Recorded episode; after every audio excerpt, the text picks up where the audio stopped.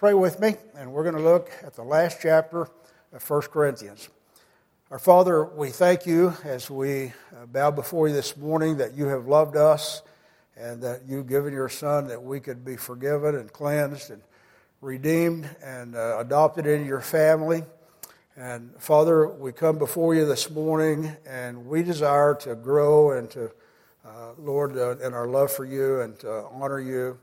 And Lord, so please help us. Might your Holy Spirit give us understanding, and might your Holy Spirit uh, cause our spirit to be, in, uh, Lord, worshipful toward you and to give you glory, and that we might find a fullness in our own lives that come from uh, our interaction with you. And so please help us this morning.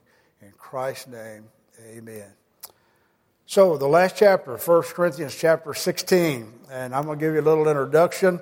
Paul is going to mention five Roman providences in this chapter, and it shows uh, the spread of the gospel in about 30 years. And so, this is probably somewhere 25 to 30 years after uh, Christ died, and uh, maybe not quite that long, maybe 20 to 30. But he's going to mention Galatia, Judea, Macedonia, Achaia, Asia, and all these places reflect different cultures. There's European and Eastern, there's Jew and Arab, there's Greek and Roman, urban, rural. And uh, so, how did it happen? How did it spread so quickly? And I have used this verse a lot of times. It's Galatians chapter 4, verse 4. In the fullness of time, God sent forth his Son, made of a woman, made under the law and the law would be Judaism. That's what it's speaking about in Galatians chapter 4. But the key to that, I think, is in the fullness of time. Um, we believe in the sovereignty of God, and the sovereignty of God means that God rules everything. God rules um, our world, He rules creation, He, he rules our lives, he, he rules the happenstance of everything. And uh, God's not reactionary. He didn't uh, he, he didn't, this is not a reaction. Christ's coming is not a reaction to what Satan caused Adam and Eve to do in the garden. And, they, and, and then they fell into sin, and because of their sin, we're sinners, and we have a sin nature, and consequently we sin and are under judgment of God. Uh, see, sometimes we have that idea that there's the forces of good and evil, and they're battling each other. No, no, God is in control of the evil. He, uh, he doesn't create the evil, but He's in control of the evil. He uses it for purposes. And His plan all along was to send His Son that He might die in our place, that we might be uh, adopted into His family, that, that we might, I don't know how to say it exactly where, where it's biblical, but it, it sounds uh, e- easier to say, but that, that we might experience deity not for ourselves, but we might experience God uh, because we've been redeemed by God uh, and about through Christ's blood, that we'd have the capacity to uh, experience a relationship with God that would not have been possible without redemption. See, that's God's plan. And so He planned the timing of Christ's coming. Uh, here's how I see it. Uh, the, the Jews came out of Egypt uh, and, and, he sent them there as a family, and about 70 or so of them, and uh, they came out a nation. And when they were in Egypt, they were like in an incubator. I don't know if some of you used to raise little chicks. You get through the mail, and you'd put them in the bathtub with a light bulb. And we always enjoyed that because you didn't have to take a bath as long as those chicks were in there. And so, and then you put them out in the yard, you know, once they got big enough but that's an incubator. And so they put them in an incubator and uh, they wouldn't intermarry. The Egyptians hated them, so they come out as a nation and, and they go into the land. And, but in the land, they become idolatrous. And God used the Babylonians, the Assyrians first, for the northern kingdom, then the Babylonians for the southern kingdom, for Judah, and, and scattered them uh, throughout that known area. Uh, and so as they went out, as, as they were scattered, taken into captivity, is how the Bible explains it, they developed the synagogue system. See, up until that time, they went to the central temple to worship. And the northern kingdom went to Bethel to worship there, which it wasn't supposed to, but that's what they did. But now they have now they're scattered and they have a synagogue system. A synagogue would be where 10 adult male Jews were gathered, at least 10, and they could start their own synagogue. They would read Old Testament scriptures, whatever they had, pray and seek the Lord's will, seek His face. And, um, and so that they stayed together and kept their Jewishness by doing that. And we know that uh, when, the, when the Babylonians sent them out, that was the beginning of, of captivity and the beginning of their scattering from, from the actual nation. And then the second thing that happened is that Greece comes on. You remember from Daniel chapter, uh, Daniel, Daniel's prophecy, chapter 7, chapter 9. Uh, then Greece is going to be the next nation that conquers the known world. And through Greece, the, the Greek language became the language of trade. Uh, it was the language of scholarship, but it became the language of trade. I've had the privilege of going on a couple of mission trips and then going into Europe, and you find that English is that today. There are people who are in trade. I mean, if they've got those little shops and they want to sell you something, they know enough about the dollar to get, to get you to what the information that you need. And same, same as in uh, South America when I've gone there for mission trips, is that they speak English as the trained. Then it was Greek. And so, 300 AD, the Hebrew Old Testament is translated into Greek down in Alexandria, Egypt. And uh, that became uh, available to the scholarship around people. And then when Christ comes, when Jesus comes, he, he quoted that translation. Uh, Jesus could have spoken in any language he wanted to, but he quoted that translation. That was the translation that people used at that point in time. And he, he quoted um, that translation. Maybe quoted in Aramaic sometimes, but he quoted that translation. And then the Roman Empire comes along, and uh, the Roman Empire had the Pax Romana, which means there's, there's world peace. You could travel between countries um, and they built roads, cobblestone roads. They had a postal system. And so then on the day of Pentecost, after Christ was resurrected, 40 days after the Holy Spirit's going to come, all of these Jews from these surrounding nations, uh, I think there's 17 of them listed in Acts chapter 2, they're at Jerusalem for Passover, and Peter stands up to preach, and the Holy Spirit comes and uh, and 3,000 of them are saved that first day, and thousands more probably the next few days. And then they go back. Many of them, they go back. Some of them may be God-fearers, which means they were, they were Gentiles, but they believed in the one true God.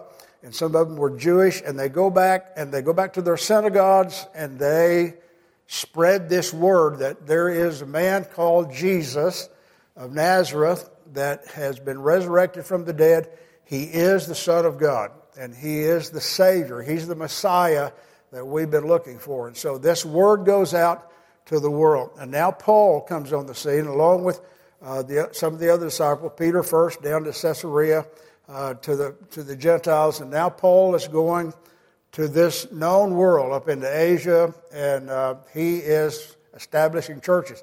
But he's doing it, remember, he'd go in the synagogues first.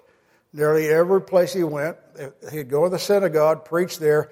There'd be some Jews who would believe, maybe that because they'd already heard, uh, and then he would go to the Gentiles. And so churches are being established uh, uh, in all these areas that he's going to, to mention. It is the plan of God. It's a wonderful plan, and uh, it is a plan that uh, God has been using it continually since. God works in our world today through the local church, through churches just like ours. And so we see his concern uh, for the church down at Jerusalem now. Uh, back in Acts chapter 11, Agabus had prophesied a famine to come on the land. And most of the commentators say, the historians say, that uh, the area of, Ju- of, of uh, Israel around Jerusalem wasn't very prosperous, and they had gone through a lot of persecution and they needed help. And so we read this beginning in chapter 16, verse 1.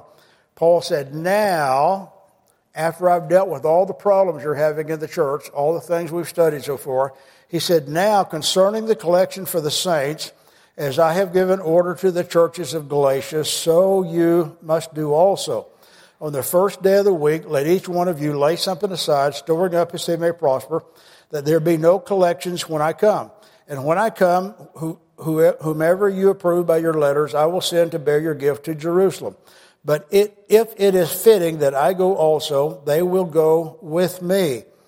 So he speaks about a collection for the saints at Jerusalem.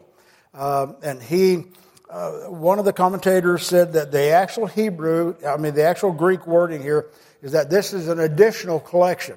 The, and the word for collection is additional. So whatever they're giving to their church, he said this is above.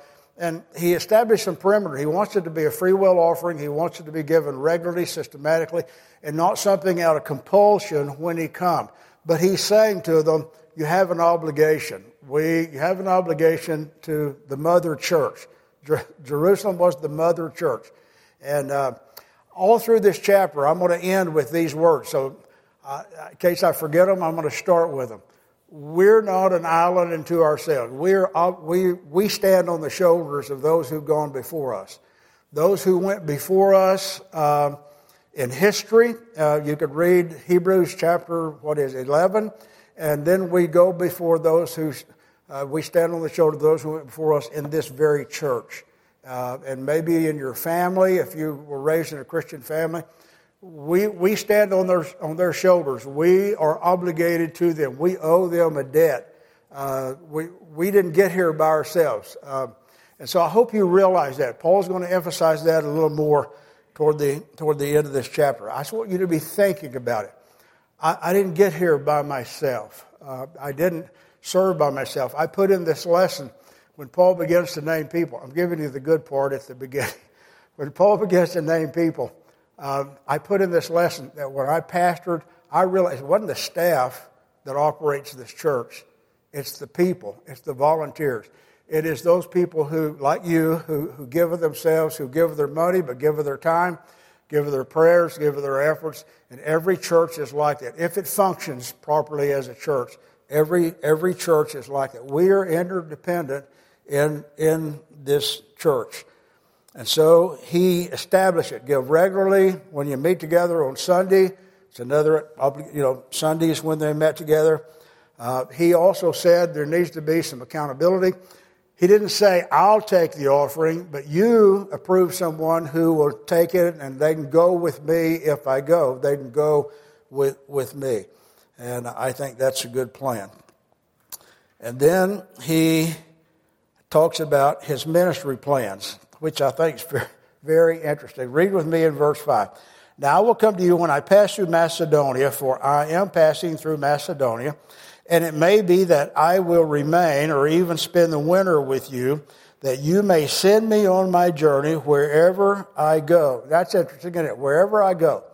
Uh, Paul had been on these journeys, and God had changed his direction uh, a time or two, and so he's saying, wherever I go. Sometimes the jailer changed his direction and his plans. Verse 7 For I do not wish to see you now on the way, but I hope to stay a while with you. And then get this if the Lord permits, if the Lord permits. Um, we read in the book of James that we're to say, you know, I'll go do this or that uh, if it's God's will. And that's how we ought to pray. We ought to say, Lord, I have this plan for my life. I have this plan whether I'm going to go on vacation or whether I'm going to retire, or, Lord, whether I'm going to live to be 100. I, I have this plan, but it's according to your will. You may have other plans. And that way you'll be less disappointed when He changes your plans.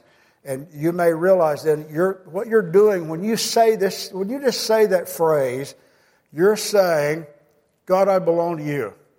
I have this plan but you're my master. I have this plan, but you're in charge, and you're free to change it. And so I, I, think it's good to make a plan. I think we should have a plan. And if you're a teacher going to go back to school tomorrow, you have a teaching plan, uh, hopefully. I wish my teachers had had one. And you, and you're you're going to go and and you know and so we we should make plans, but we should say, Lord, if it's your will, you know, if it pleases you, then I'm going to go and do this or that. And, and, and, and if, if that doesn't please you, let me know. And He will, and He can. I just want to know ahead of time, don't you? I've made some plans and gone through with them, and I think I didn't listen to the Lord when He said, That's kind of shaky deal, don't do that, and I was sorry. Um, I'm not speaking about cryptocurrency at this point, but I, I could I could be. so that's just a joke. If you lost your shirt, I'm sorry. And, uh, so. oh, that's not in these notes anywhere. So.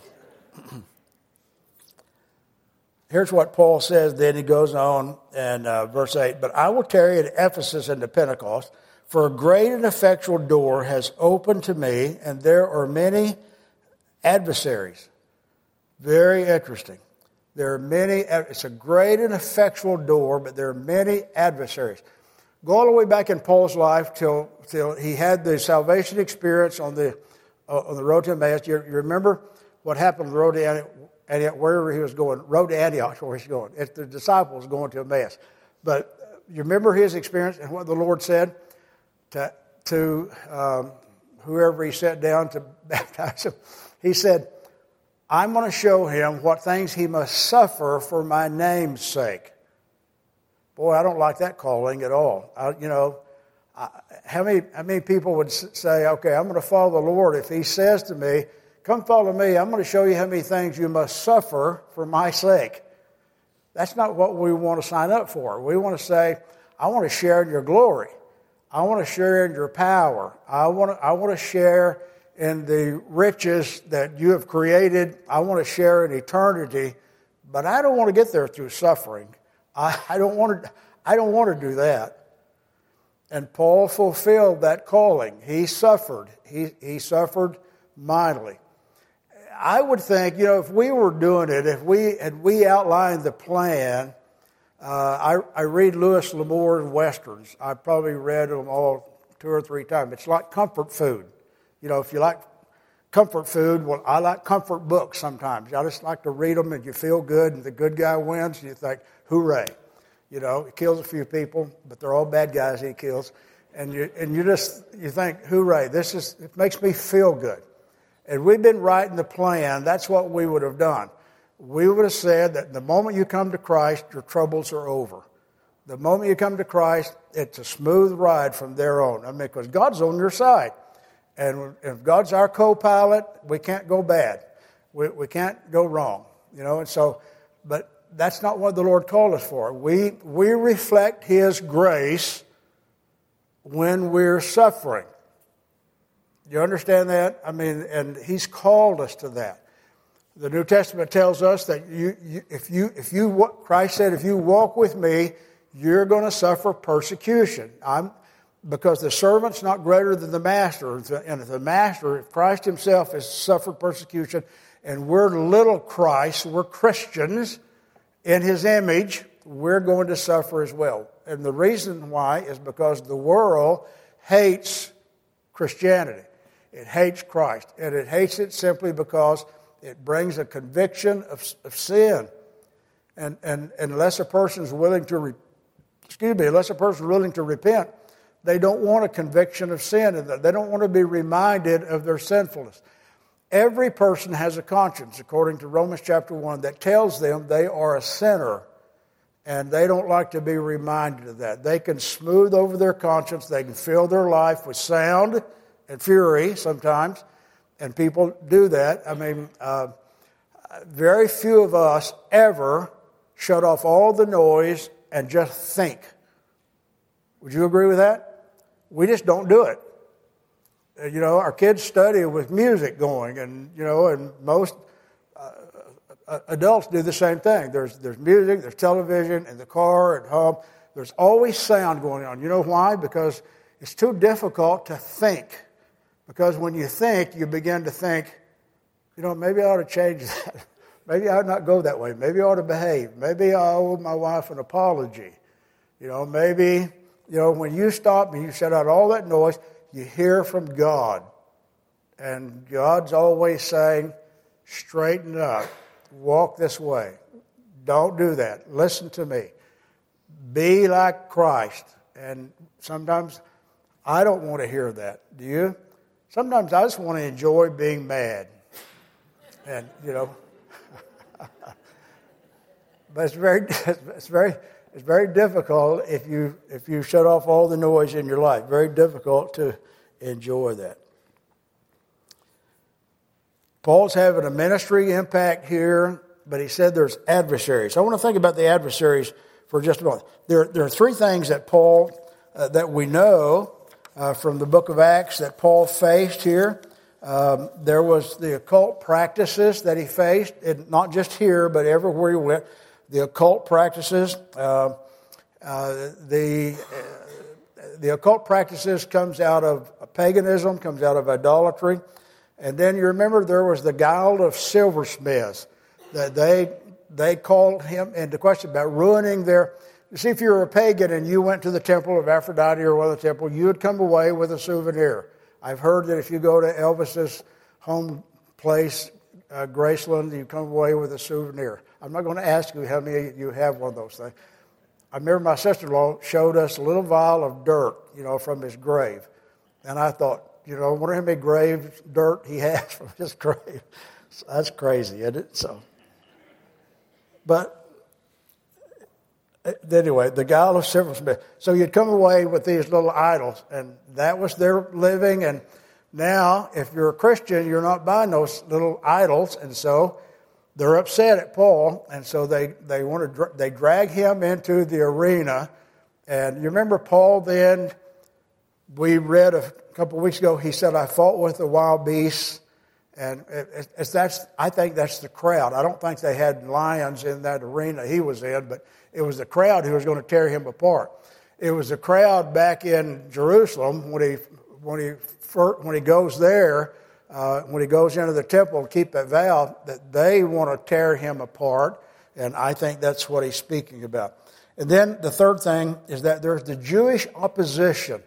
Uh, here's his own people and they refuse to accept Jesus as the Christ, and they are at, they try to destroy Paul himself physically.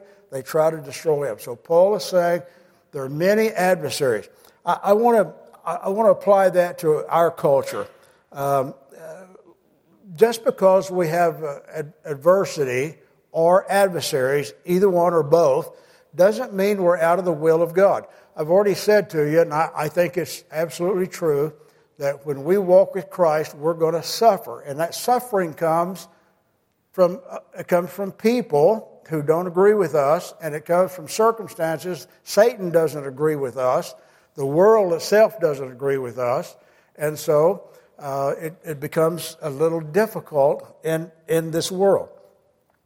I, I read to you uh, G. Campbell Morgan a, a couple of weeks ago, and I put it in the notes. He said that our trials come from the ordinary people in life, uh, something to that order. It just comes from the people in our, our lives who, who are a problem. But it doesn't mean we're out of the will of God. When I'm having problems in my life, I should check, first of all, am I in the will of God? Am I, do I have unconfessed sin? I mean, we're always sinning, but do I have unconfessed sin that I'm holding on to and I'm being judged for? Or the, the, the result of my sin is this problem and I won't let it go? Uh, or is this just the fact that I'm walking with Christ and it's causing problems and uh, I'm willing to bear that? If we should ask ourselves first if it's just us or is it our testimony before Christ? So, adversity helps us prioritize what's important in life. Are you aware of that? I mean, when you're, when you're facing difficult decisions and you're under the gun, you have to decide am I going to behave Christianly? Am I going to keep my word? If I, am I going to pay that debt? Am I going to do? You have to prioritize. You have to say, okay, is this real? Am I going to actually live this way? If it costs me, I'm going to live this way. And so you have to face those decisions. Um, it makes you think about what's eternal important. And that's the gospel. And then the gospel illuminates the guilt of sin. I've already mentioned that.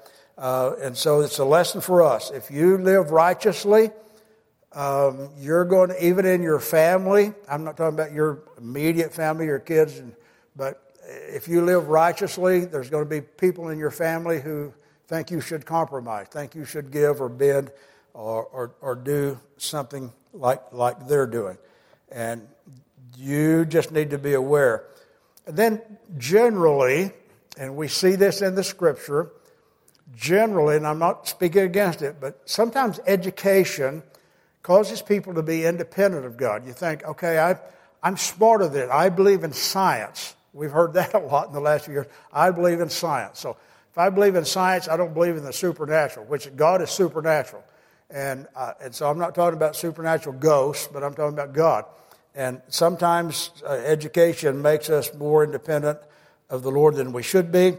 Sometimes it's false religion that tells us we need to work for our salvation, that we need to actually do something to be right with God. And sometimes um, prosperity keeps us from seeing our need. Sometimes when we have plenty to eat, we have a place to live, we, we have uh, safety, a measure of safety and security, we don't really see our need. Um, I'm amazed sometimes that I meet people who have grown into adulthood and maybe midlife and have never attended a funeral. Uh, you're aware of that? I mean, there, there, there are a lot of people who, who do that. A lot of our kids have never attended a funeral. And so, uh, you know, you, what happens is that you don't realize, okay, people die. And used to, they died throughout history, they died in your home. You know, grandma died in your home, mama died in your home. And, and now they die in the hospital or hospice or a nursing home. And we don't see that. Our kids don't see that and they die under the um, influence of morphine. And I'm, I'm for that, by the way. I, I hope they do that with me, and I don't, you know, I don't feel that pain. So I'm not, I'm not against that. I'm just saying, but we don't realize that they're, this, they're eternal things. We're eternal creatures. And sometimes prosperity keeps us from facing that. If I have an ache, I take, I take medication. Uh, if, I, if I have high blood pressure, I keep eating salt and take medication. If I have high cholesterol, I keep eating ice cream and take medication. That's stupid when I say it out loud, isn't it? all those things are true with me, by the way. I take all those medications.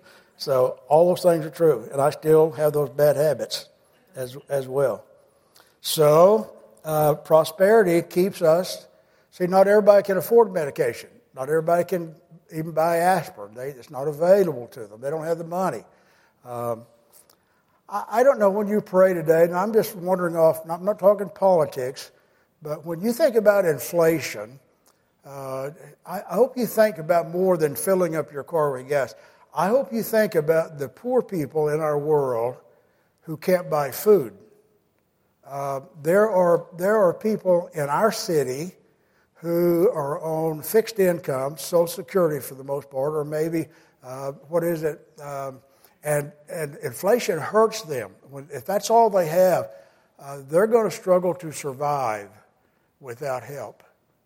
Um, I, I don't know. I hope you think about that when you think about inflation. Um, most of us, I'm not saying every one of us, but most of us it's just, it's more of an inconvenience. And we may think, okay, I may have to adjust my budget, but, but it, it's not going to really fundamentally change how I live. Well, there are people in our city whom it, do, it does change how they live. And it, it, it changes more than their budget, it changes everything for them. And I, I hope you think about that and, and care about that and respond to that to some degree. Um, and now, now Paul talks about the co-workers in the gospel. And I, I just love this. I love, I, I love reading Romans chapter 16, I think, the last chapter of Romans, and Paul lists all those people who's influenced his life. Paul realized he wasn't by himself. He didn't do it by himself. So very quickly, he's going to talk about these people.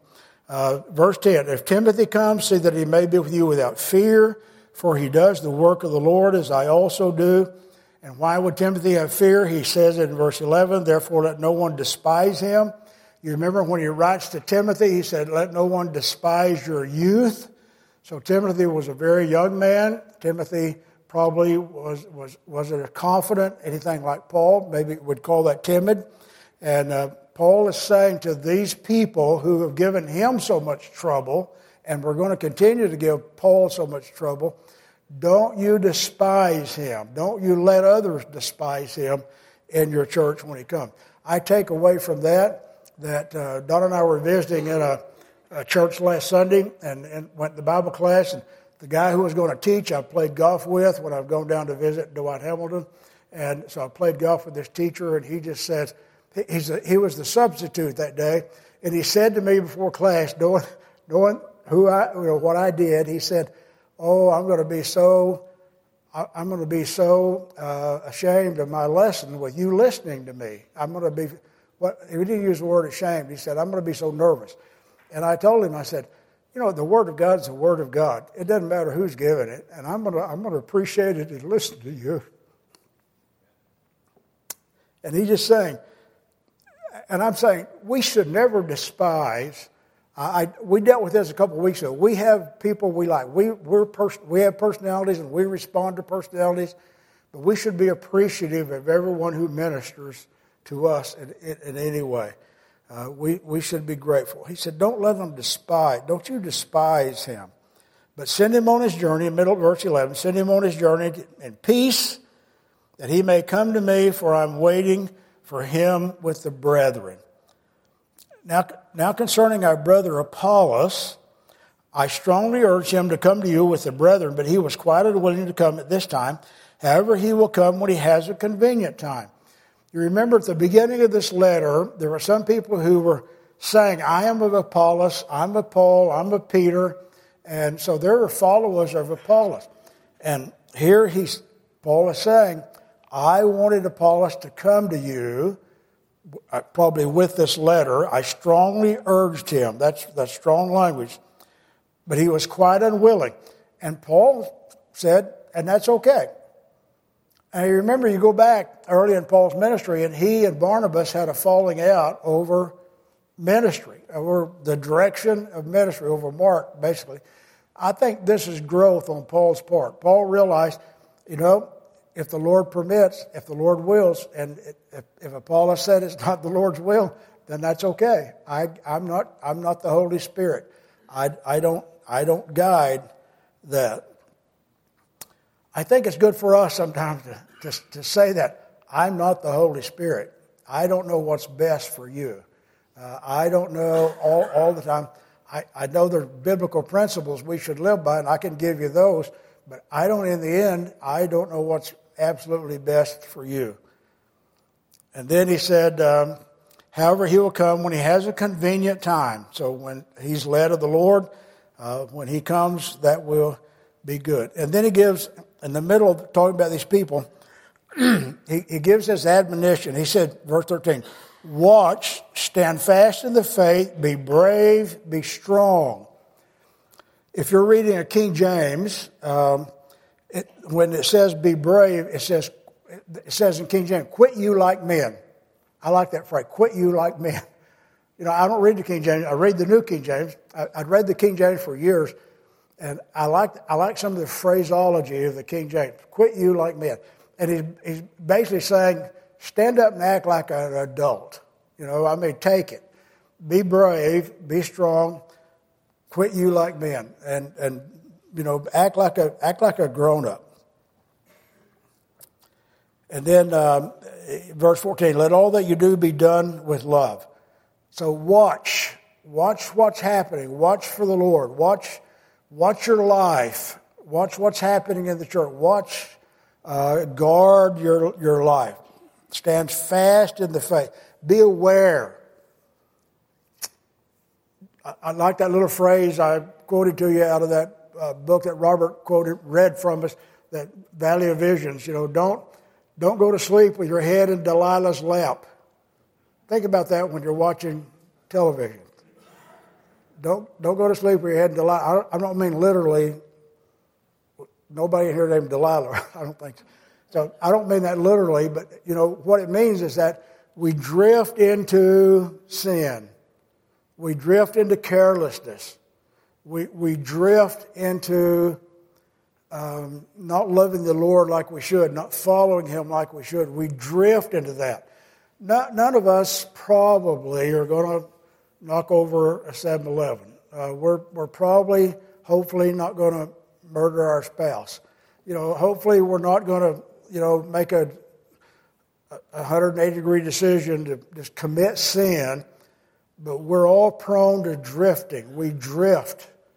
We, we drift with our culture. We, we, we, we drift with what's happening and, and we drift in our what we watch. And I, and I watch television, and I watch uh, probably more than I should. Uh, I read those silly books, you know, probably more than I should. And I get used to them killing people, you know, just because they're bad guys. So you understand, we drift. And we need to every now and then take a evaluation of our life. Just say, okay, am I watching? Am I am I thinking about the Lord? Am I looking for the Lord's coming? Am I, am I thinking, if I were to stand before the Lord, literally, how many times have we heard that from preachers? But it's going to happen one day. I'm going to stand before the Lord. I'm going to give an account for my life. It's going to be evaluated, not whether I go to heaven or not. I'm going to go to heaven because of the blood of Christ. But I'm going to give an account for how I spent my life and be rewarded or judged accordingly. Uh, and some of it will burn. And when I stop to think about that, it, it causes me to want to live a little better than what I do, I, it, to be a little more dedicated than what I am if I ever stop to think about that. And now he goes back to people again, verse 15. I urge you, brethren, you know the household of Stephanas, that he was the first fruits of Achaia, and that they have devoted themselves to the ministry of the saints. They've devoted themselves to the ministry of the saints. That's strong language. They have, they have given their lives for the ministry of the church members. Now that's wonderful, isn't it? And there are people in our church who've done that. They're, and I'm talking about the staff, I'm talking about people. That they've given their life for the ministry of the church. And what a wonderful thing. What a reward they will have in heaven. And this, this is what Paul says then about this family who's doing this, verse 16, uh, that you also submit to such and to everyone who works and labors with us. Ministry is not a profession. Ministry is a life attitude. Uh, you're a minister of Christ, and uh, it's not just that you're paid by the church, but you're you're a minister of Christ. It's a life attitude. I have an obligation to you the people of this church, and you have an obligation to the people of this church. And he then he goes on and he says, submit yourselves to those people. Follow their leadership. They're, they're leaders. Follow their leadership. Be involved in what they're involved in. Um, and, and then he says in verse 17, I am glad about the coming of, of Stephanas, uh, Fortunus, Fortunus, and Achaeus, for what, they, for what was lacking on your part, they supplied. For they refreshed my spirit and yours. Therefore, acknowledge such men. So, evidently, these men, they may have brought the questions that Paul's been answering from the church, but they also may have brought an offering to Paul. And Paul said, I'm glad about their coming, for what was lacking on that church's part. Now, why, did, why was there something lacking on that church's part? because Paul was the one who established that church. And, he, and Paul didn't get a salary from anyone. Paul lived by the grace of God's people. And uh, from time to time, he worked. He's going to mention uh, Aquila and Priscilla. He worked with them with his hands to provide for his needs. But to, to the degree he had to work, the less ministry he could do. And so they're bringing an offering, and he's saying, I am grateful. Verse 18 for they refreshed my spirit and yours. Therefore, acknowledge such men. Uh, maybe they brought of their own, uh, maybe it wasn't from the church, but what they brought him themselves, because he's saying, acknowledge such men. And then we get to verse 19. It said, And the churches of Asia greet you. Aquila and Priscilla greet you heartily in the Lord with the church that is in their house. He keeps mentioning all these people. Aquila and Priscilla, they were driven out of Rome. We read this in Paul's writing. They were driven out of Rome because they were believers. They served with him and he worked with them. They were tent makers. He worked with them in Corinth and now they're in Ephesus. But he's saying they're greeting you, but in Ephesus, as in Corinth, they hosted a church in their home. There, there wasn't church buildings. Uh, there might have been very few, but there wasn't church buildings until about the third century. So most churches met in people's homes, and people's homes were big enough uh, to accommodate a group of people. And so he was saying that they're hosting a church, and they did it before, and uh, they greet you. And then verse 20, all the brethren greet you, greet one, greet one another with a holy kiss. And then he said, the salutation with my own hand, Paul's. So he had a someone writing this for him, as most of his letters. Paul had an eye problem, it seems like. That's what the Bible talked about as thorn in the flesh. And he, he probably had trouble writing, so someone wrote for him. But there were things circulating attributed to him, and so Paul's signing them himself. So he's saying, the, the salutation is with my own hand. And then he, he doesn't stop. He's like most preachers, he doesn't know when to stop. So he said, If anyone does not love the Lord Jesus Christ, let him be accursed. And again, the King James has the word anathema. Let him be anathema. An anathema means you're cursed. Uh, and then, uh, what it, what it if you don't love the Lord Jesus Christ, he's not saying to the church, He's not saying, if, if you don't love the Lord as you ought to, you're cursed. He's not saying, but he's saying those unbelievers who don't love the Lord, they're cursed. This is their eternal, their, their eternal end is to be cursed. And, and then he counters that with uh, the next thing that he says, uh, uh, let him be accursed. And then he says, O Lord, come. If you're reading King James, it's Maranatha. Maranatha. Oh Lord, come. So either you are um, anathema or maranatha. Either you're accursed or you're looking for the Lord, one, or the other. And so he said, Oh Lord, come. The grace of our Lord Jesus Christ be with you. My love be with you all in Christ Jesus. Amen. I think it's so interesting. Paul, Paul reamed them out up, down, sideways, all through this letter for their behavior, for their attitude, for their, all the things they were doing, for their selfishness. And in the end, he says, I love you. I love you. And he did, or he wouldn't care. He wouldn't care what they did if he didn't love them. Um, I, I want to just, I, I, want to end with just the, these thoughts that come out of these last uh, couple of verses. Uh, I, I started at the beginning we should have an appreciation for all the people uh, that the Lord's used in our lives, all the people. Um, I think my wife and I are saved because her godly grandmother prayed for us. And uh, I, I think that probably was the foundation of us being saved. There were people who brought the gospel to us, but uh, she, she cared about us.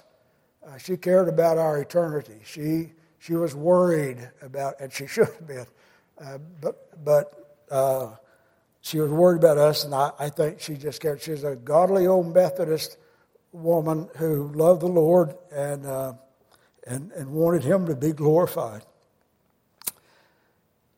And uh, I didn't know that. I didn't. I, I didn't. I, I, mean, I knew she cared, but I didn't realize probably her influence in our lives until after I was saved, and then I recognized it.